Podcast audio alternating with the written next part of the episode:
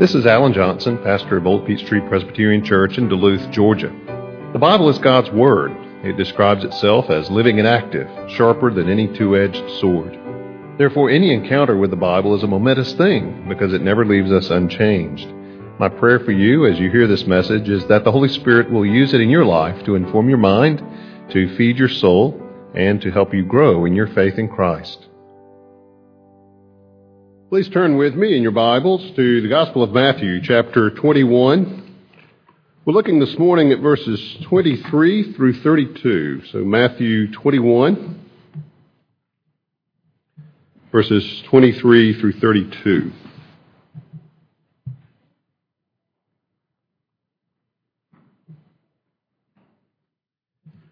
Just to survey the landscape a little bit, where we are in Matthew, uh, Jesus has come into the city, as we've seen with the triumphal entry, the, the final week of his life prior to his crucifixion. And we enter into a section here from uh, chapter 21, 23, where we are now, through chapter 22, of verbal jousting, sparring with all comers there in the temple precincts, those coming to Jesus with questions to test him and Jesus with a question or two of his own. And then in chapters 23 and 24, uh, Jesus is with his disciples, and he has that uh, chapter of the, the, the, pronouncement of woes on the scribes and Pharisees, his lament over Jerusalem. Chapter 24, uh, known as the Olivet Discourse, uh, that, that uh, talk that Jesus gave to his disciples there on the Mount of Olives. Uh, and then through chapters 25, 26. Uh, with 26, we really come into um, the events leading up to Jesus' arrest, crucifixion, and then his resurrection, and then, of course, ending with his resurrection and the Great Commission. So that's where we are in Matthew. This morning, we're looking uh, more detail at, at verses 23 through 32. So, hear the Word of God. When he entered the temple, the chief priests and the elders of the people came up to him as he was teaching and said, By what authority are you doing these things? And who gave you this authority? Jesus answered them, I also will ask you one question, and if you tell me the answer, then I also will tell you by what authority I do these things. The baptism of John, from where did it come? From heaven or from man? And they discussed it among themselves, saying, If we say from heaven, he will say to us, Why then did you not believe him? But if we say from man, we are afraid of the crowd, for they all hold that John was a prophet. So they answered Jesus, We do not know. And he said to them, Neither will I tell you by what authority I do these things. What do you think? A man had two sons, and he went to the first and said, Son, go and work in the vineyard today. And he answered, I will not. But afterward he changed his mind and went. And he went to the other son and said the same, and he answered, I go, sir, but did not go. Which of the two did the will of his father? They said, The first. Jesus said to them, Truly, I say to you, the tax collectors and the prostitutes go into the kingdom of God before you. For John came to you in the way of righteousness, and you did not believe him. But the tax collectors and the prostitutes believed him. And even when you saw it, you did not afterward change your minds and believe him. Let's pray. Open our eyes, O God, to your word, see its truth, to understand it, Father, not merely with intellectual agreement with what it says, but with life changing impact in our hearts. We ask it in Christ's name. Amen. The chief priests and the elders were men of authority. They were used to others jumping when they said jump. They were used to others answering to them, yes, sir. That may be one reason that Jesus bothered them as much as he did. Because Jesus didn't seem to defer to them. Jesus didn't seem to kowtow to them like the rest of men. In fact, Jesus seemed in himself to possess an innate authority greater than that claimed by the chief priests and the elders. And so they felt threatened by Jesus, threatened by his teaching and the crowds that he drew, threatened by the power he showed and the miracles that he performed, threatened by his coming in and, and cleansing out the temple the way that he did. And so, as Jesus is teaching here, they approach him and they interrupt him. By what authority are you doing these things? Who gave you this authority? Jesus recognized this for what it was, not a question seeking information, but a challenge to intimidate him to bully him into silence. Now, that question set off an exchange here in our passage that we're looking at today between Jesus and these Jewish leaders, uh, a dialogue that uh, was uh, started by their question about authority and Jesus' answer and uh, what he has to say to them here. It raises a question for us today as well.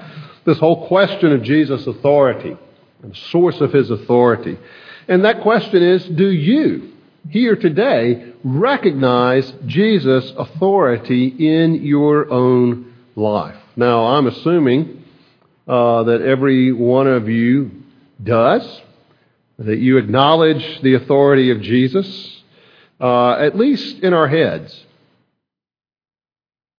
But do you acknowledge his authority in your heart?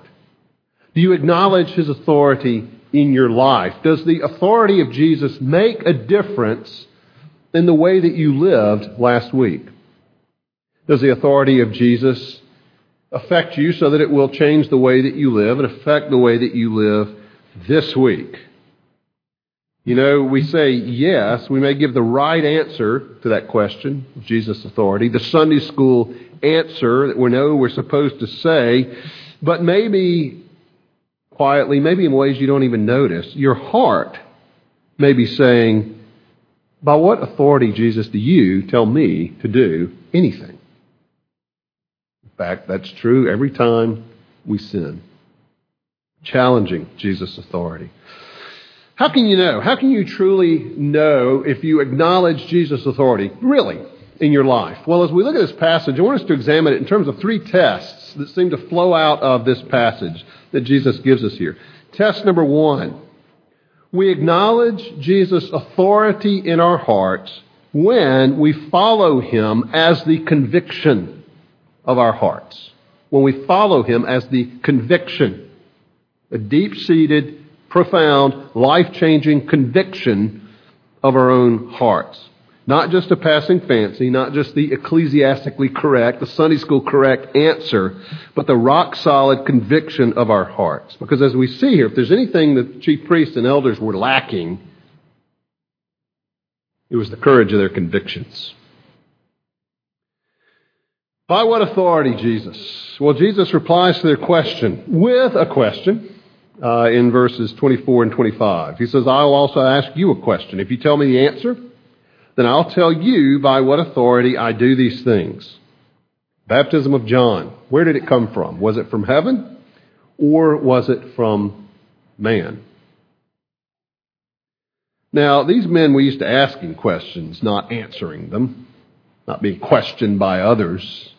And it says something about the authority of Jesus that they recognized, perhaps only on a subconscious level, that they didn't rebuke him. That they begin to think about and discuss among themselves the answer to this question that Jesus asked them. It's like a, like a team playing trivial pursuit. They sort of huddle up, try to come consensus on what their answer is. But of course, the answer is anything but trivial. Matthew lets us listen in on their deliberations here as they come up with an answer for Jesus. Well, if we say from heaven, Jesus will say to us, Why didn't you believe him? Why didn't you believe John if you say his ministry is from heaven? But if we say from man, well, you know, all the people think John was a prophet. And what are they going to think of us if we come out and say, well, it wasn't, he wasn't a prophet. His, his ministry was just something he came up with himself, no heavenly authority to it whatsoever. Uh, we fear the people. And what would they think of us? This is pathetic, really. I mean, as you listen to this, these shadows of men you know, always calculating the outcome, always weighing this and that, afraid to stand up and state plainly what they believe for fear of the consequences. You see, Jesus knew them well. He knew exactly what he was doing here. He knew he was tossing them right on the horns of a dilemma. Either way they answer, they lose. If they answer one way, they have to acknowledge their own inconsistency. The baptism, that is the ministry of John, was from heaven, but they didn't believe him. If they answer the other way, then they face the scorn of the crowds who happened to believe that John was, in fact, practicing a ministry that was heaven sent. Well, time's up. Answer, please. We don't know. They mumble. Best they can do. We don't know. Won't answer the question. We know if you are playing Trivial Pursuit, we don't know is an acceptable answer. But when the question has to do with who Jesus is and the nature of his ministry and the nature of his authority, we don't know, I don't know, is not good enough. Jesus does not allow fence sitters. He forces us to come down one side or the other. And in the lack of their unwillingness to give an answer, to commit themselves, Jesus will not honor their refusal. And he, so, so he says, Neither will I tell you uh, by what authority I do these things. There's a principle there. Uh, that their, their refusal to receive the revelation they had been given, their rejection of what light they had already been given, uh, cut off the prospect of additional light until they acted on the revelation God had already given. He would not honor their unbelief with more. But was Jesus just dodging their question? Was Jesus just evading a question that they came with? Well, it's true. He didn't answer it directly, and he refused to give them a, direct answer, but he did hint at the answer here. It is an answer written between the lines here, because it was John the Baptist, after all, who pointed at Jesus and said, Behold, the Lamb of God who takes away the sin of the world. If John was a heaven sent prophet, if his message and ministry were true, then Jesus was the Savior, the long awaited Messiah. But Jesus was testing them. What did you think of John? What did you think of the forerunner, the Elijah who was to come, whom Malachi spoke of? Because if they receive John's authority, then Jesus' authority is plain enough. But if they reject John, then Jesus could say, My authority is heaven sent, and they would reject him just like they rejected his forerunner. They were afraid to commit themselves, on the one hand, for appearing to be inconsistent, on the other hand, for fear of the crowds. Do you live your life by the opinions of others? What a bleak existence always worrying about what somebody's going to think. You know, if I do this, you know, my friends might uh, think I'm a fool. If I do this, this may happen. If I do that, that may happen. Do you live by the opinions of others? Are you afraid of what others might think? Does your loyalty to Jesus depend on who you're with at the moment? Do you wet your fingers, see which way the wind's blowing before you commit yourself? Then you're no better than these wimpy priests and elders and you don't have a clue, and certainly not a conviction about Jesus' authority, about who he really is, at least not deep in your hearts. And like these men, you lack the courage of whatever conviction you may have. You see, we've got to stop calculating outcomes. What do you believe? Do you believe that what the Bible says about Jesus is true? Do you believe that he was crucified? Do you believe that he rose again from the dead on the third day? Do you believe that he is the King of Kings, that he is the Lord of Lords? What do you believe? What is the conviction of your heart? If he is who he claims to be, then follow him. If he's worth serving at all, he's worth serving with all.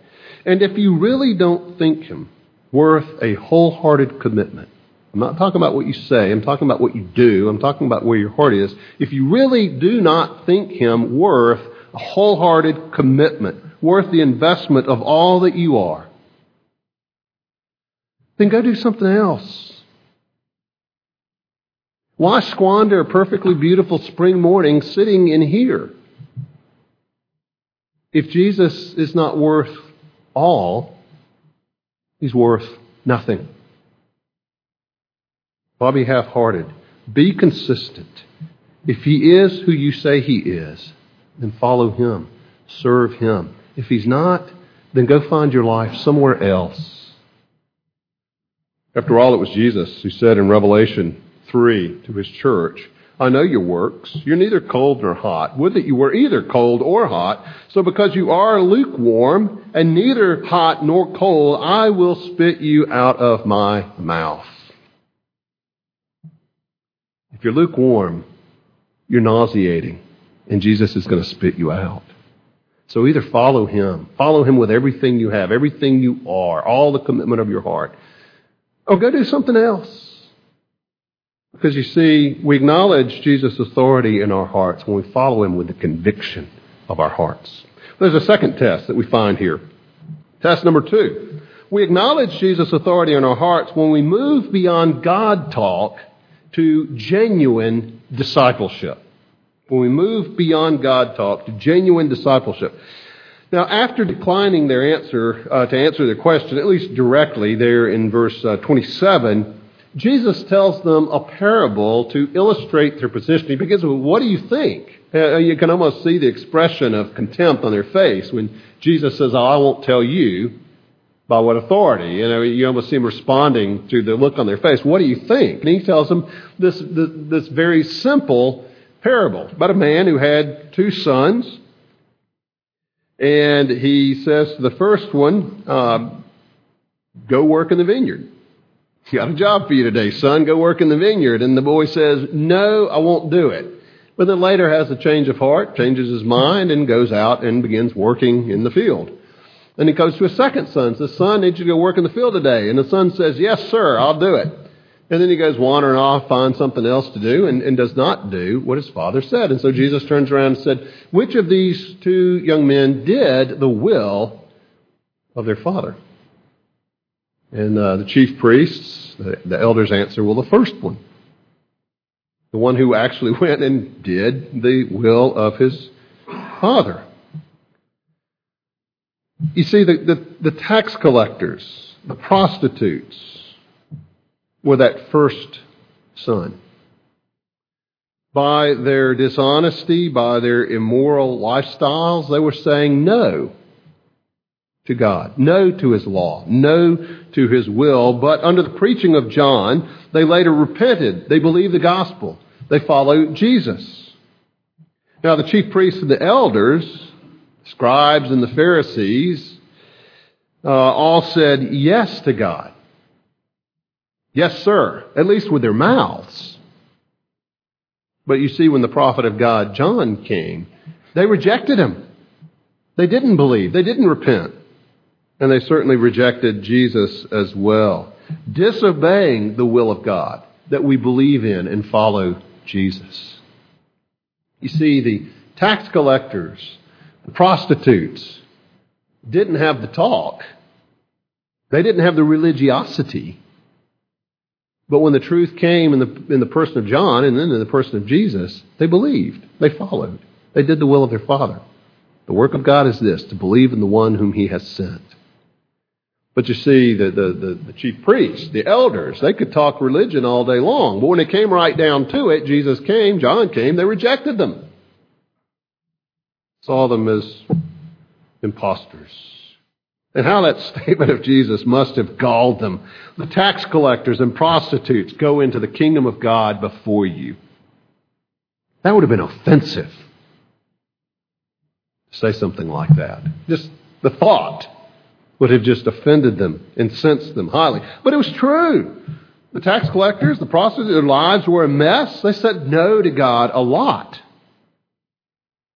But when Jesus came, they knew they needed a Savior. They knew they had no righteousness. So they heard John. They repented. They heard Jesus. They believed in him. They followed him with their lives. You see, the true elements of genuine biblical discipleship faith in Christ that leads to obedience to Christ. Now, we don't get those confused. Faith comes first. Faith in Christ, faith in His atonement, faith in His obedience for us. But then, having been changed by Him, forgiven by Him, then comes the fruit of genuine faith, which is obedience. Like James says, faith without works is dead. Well, the chief priests, the elders could talk about God, they could talk about His law, and so everybody assumed that they knew God. But they didn't. Their hearts were proud. Their hearts were self sufficient. They didn't see any need for an outside righteousness, an alien righteousness to be given to them by God. But they needed it. They needed it just as much as the tax collectors and the prostitutes needed it. They just did not see their need of it. They couldn't see it. God talk is easy. It's especially easy for those who, like me, like many of you, have grown up in the church. We know the words. We know the vocabulary. We know the right answers. The danger is that words and answers may be all that you have. Not Jesus. Just talk. And let me remind you what Paul said in 1 Corinthians 4 the kingdom of God is not a matter of talk, but of power. Talk is cheap. You can talk about Jesus without ever having experienced his power to change your life, without ever having experienced the freeing wonder of his forgiveness. And being forgiven much, you love him much. You can talk. But do you see the power of the gospel in your life? It's very dangerous to talk and yet maybe secretly have a life, or, or seen only to others have a life that very much contradicts what we say with our lips. Paul wrote about this in Romans 2. He said, You who teach others, do you not teach yourself? While you preach against stealing, do you steal? There's something perverse about human nature that we tend to attack other people, especially at that point where we ourselves struggle, where we ourselves are weak. We tend to be very uh, judgmental toward others about the very things we tolerate in ourselves. You who preach against stealing, do you steal? You who say that one must not commit adultery, do you commit adultery? You who abhor idols, do you rob temples? You who boast in the law dishonor God by breaking the law. And he goes on to say, therefore, the, the name of the Lord is blasphemed among the Gentiles because of you. And it still is. The biggest charge you'll find among non Christians against Christians is hypocrisy. And too often it's written large on the national media when you have some prominent figure who preaches against adultery or preaches against stealing preaches against idolatry and is guilty of those very things. Talk is easy. Talk is cheap. The power of Christ is something different altogether. Well, maybe you've been pretty good, morally speaking. Sometimes it's hard to feel your need of a Savior when you really think you're doing pretty well, when you know the answers, when you agree with the Bible and you confuse that with knowing the gospel, have experienced the gospel Christ. Well, may God open our eyes to see just how foul our hearts really are before Him. May He see just a little bit how even our best works are like bloody, filthy rags, tainted through and through with sin. May He silence our mouths with your glib, easy, quick answers. Well, we do want to talk about God to be sure. God talk is good when it's coming from a heart that knows God, that loves Christ, but it's bad when it is a screen that hides a hardened, unbelieving heart. So we acknowledge Jesus' authority when we follow Him as the conviction of our hearts, when we move beyond just talk to genuine discipleship. But test number three, we also find here, we acknowledge Jesus' authority when we recognize His power to cleanse and change sinners. Jesus said the Son of Man came to seek and to save those who were lost. Does He do it? Well, we acknowledge His authority when we recognize that power. You know, it's interesting when you come to verse 32, the end of the verse, second half of the verse there, that Jesus reminds the chief priests, the elders, that while they rejected John's ministry, others received it and benefited by it. John came to you in the way of righteousness. You didn't believe him, but the tax collectors, the prostitutes believed him. And even when you saw it, you did not afterward change your minds and believe him. So who responded to John? Those people who knew they had no righteousness. Those people who knew they had nothing to offer God, and yet they responded. They went forward and repented. They experienced his baptism as an expression of the cleansing of their hearts. And as Jesus said, they entered the kingdom of God, not by works, but by God's grace. They received pardon and cleansing and righteousness that God provided to them, the one to whom John pointed. And afterward, they were different. They didn't enter the kingdom of God only to go on living in dishonesty, the tax collectors, only to go on living in immorality, the prostitutes. Their lives were changed. They were different. They had experienced the transforming power of God. Remember Zacchaeus, tax collector. Jesus had just encountered him as he was coming through Jericho.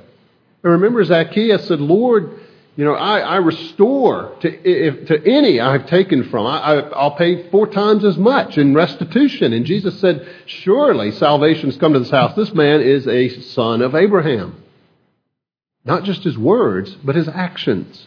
His willingness to make it right, his willingness to change. And if Zacchaeus remained in the employment of Rome as a tax collector, he did it as an honest man, gathering no more than what Rome required, which was considerable enough.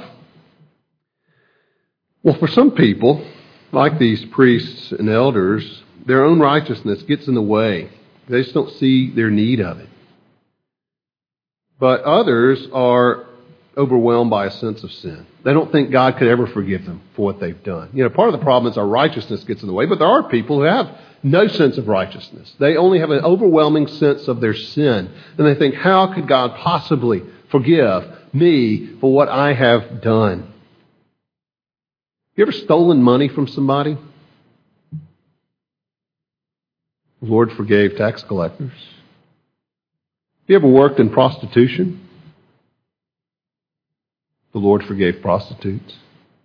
There's no sin you've committed that is so evil that God will not forgive it in Christ.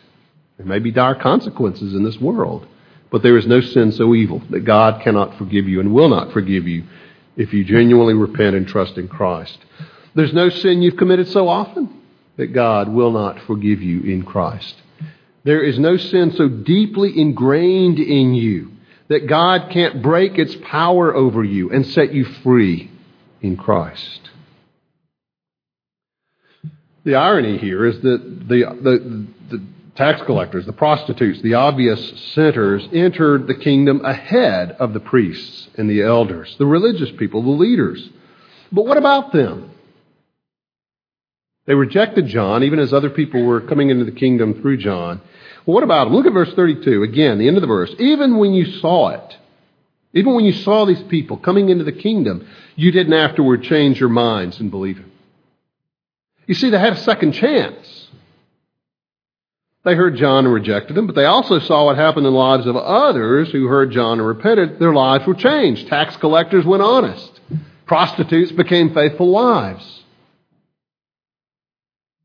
It's the power of the gospel. Listen to what Paul says in 1 Corinthians 6.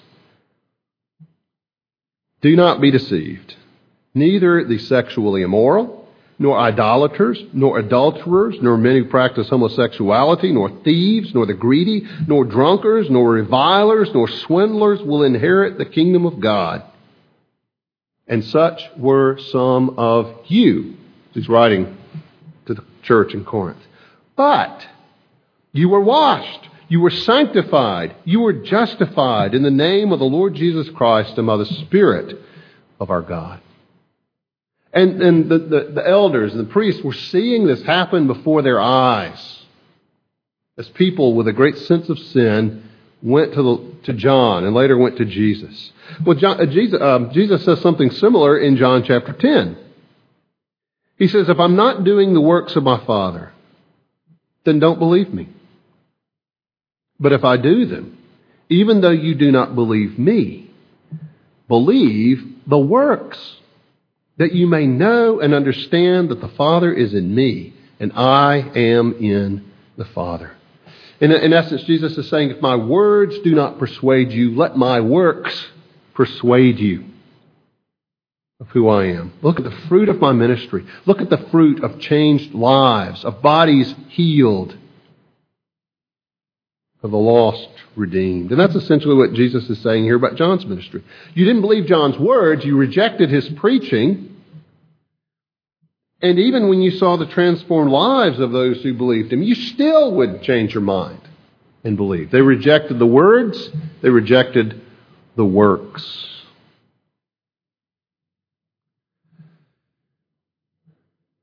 There are people who've rejected the gospel time and again. But God, in His amazing grace, allows us to change our minds. Allows us, maybe we rejected the preaching of the gospel, but He allows us to see the works of the gospel and to change our minds. To come back and say, Yes, Lord, you really are doing something here.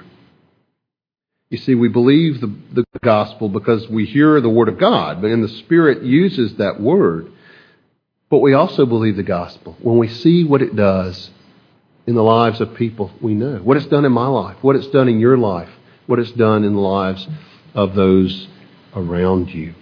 Now, our lives are not the gospel. The gospel is what God has done for us in Christ. But our lives do serve to reinforce the reality of the gospel as they are changed by the power of God in Christ. And so we acknowledge the authority of Jesus when we acknowledge the power of the gospel to change and transform hearts. Delivers us from the guilt and power of sin, delivered us from the fear of God and his judgment, and has reconciled us to the God that we were made to know. The God apart from whom nothing is as it should be. We recognize the authority of Jesus when we recognize its power to change us and to change others. We have that on good authority. Let's pray. Our Father, we do pray that we would fully and completely bow to the authority of Christ, to recognize His authority, to not be challenging it. And yet, Lord, we know when we sin and when we're tempted to sin, we're raising questions about your authority. Even as it was in the garden, did God really say? God knows. Well, Lord, we believe your word. We believe your authority. Because, Father, the Holy Spirit testifies to us that your word is true. We believe your words. Father, we also believe because of your works. We believe because from the day of Jesus until now and around the world today, in our own families and in our church. Lives are being changed by the gospel. Father, I pray that you would spare any of us having a heart skeptical, hardened, unbelieving, blind, like the chief priests and elders. Lord, like those tax collectors, like those prostitutes, to have a deep recognition of our sin, but also a deep recognition of your grace in Christ. We pray it in His name. Amen.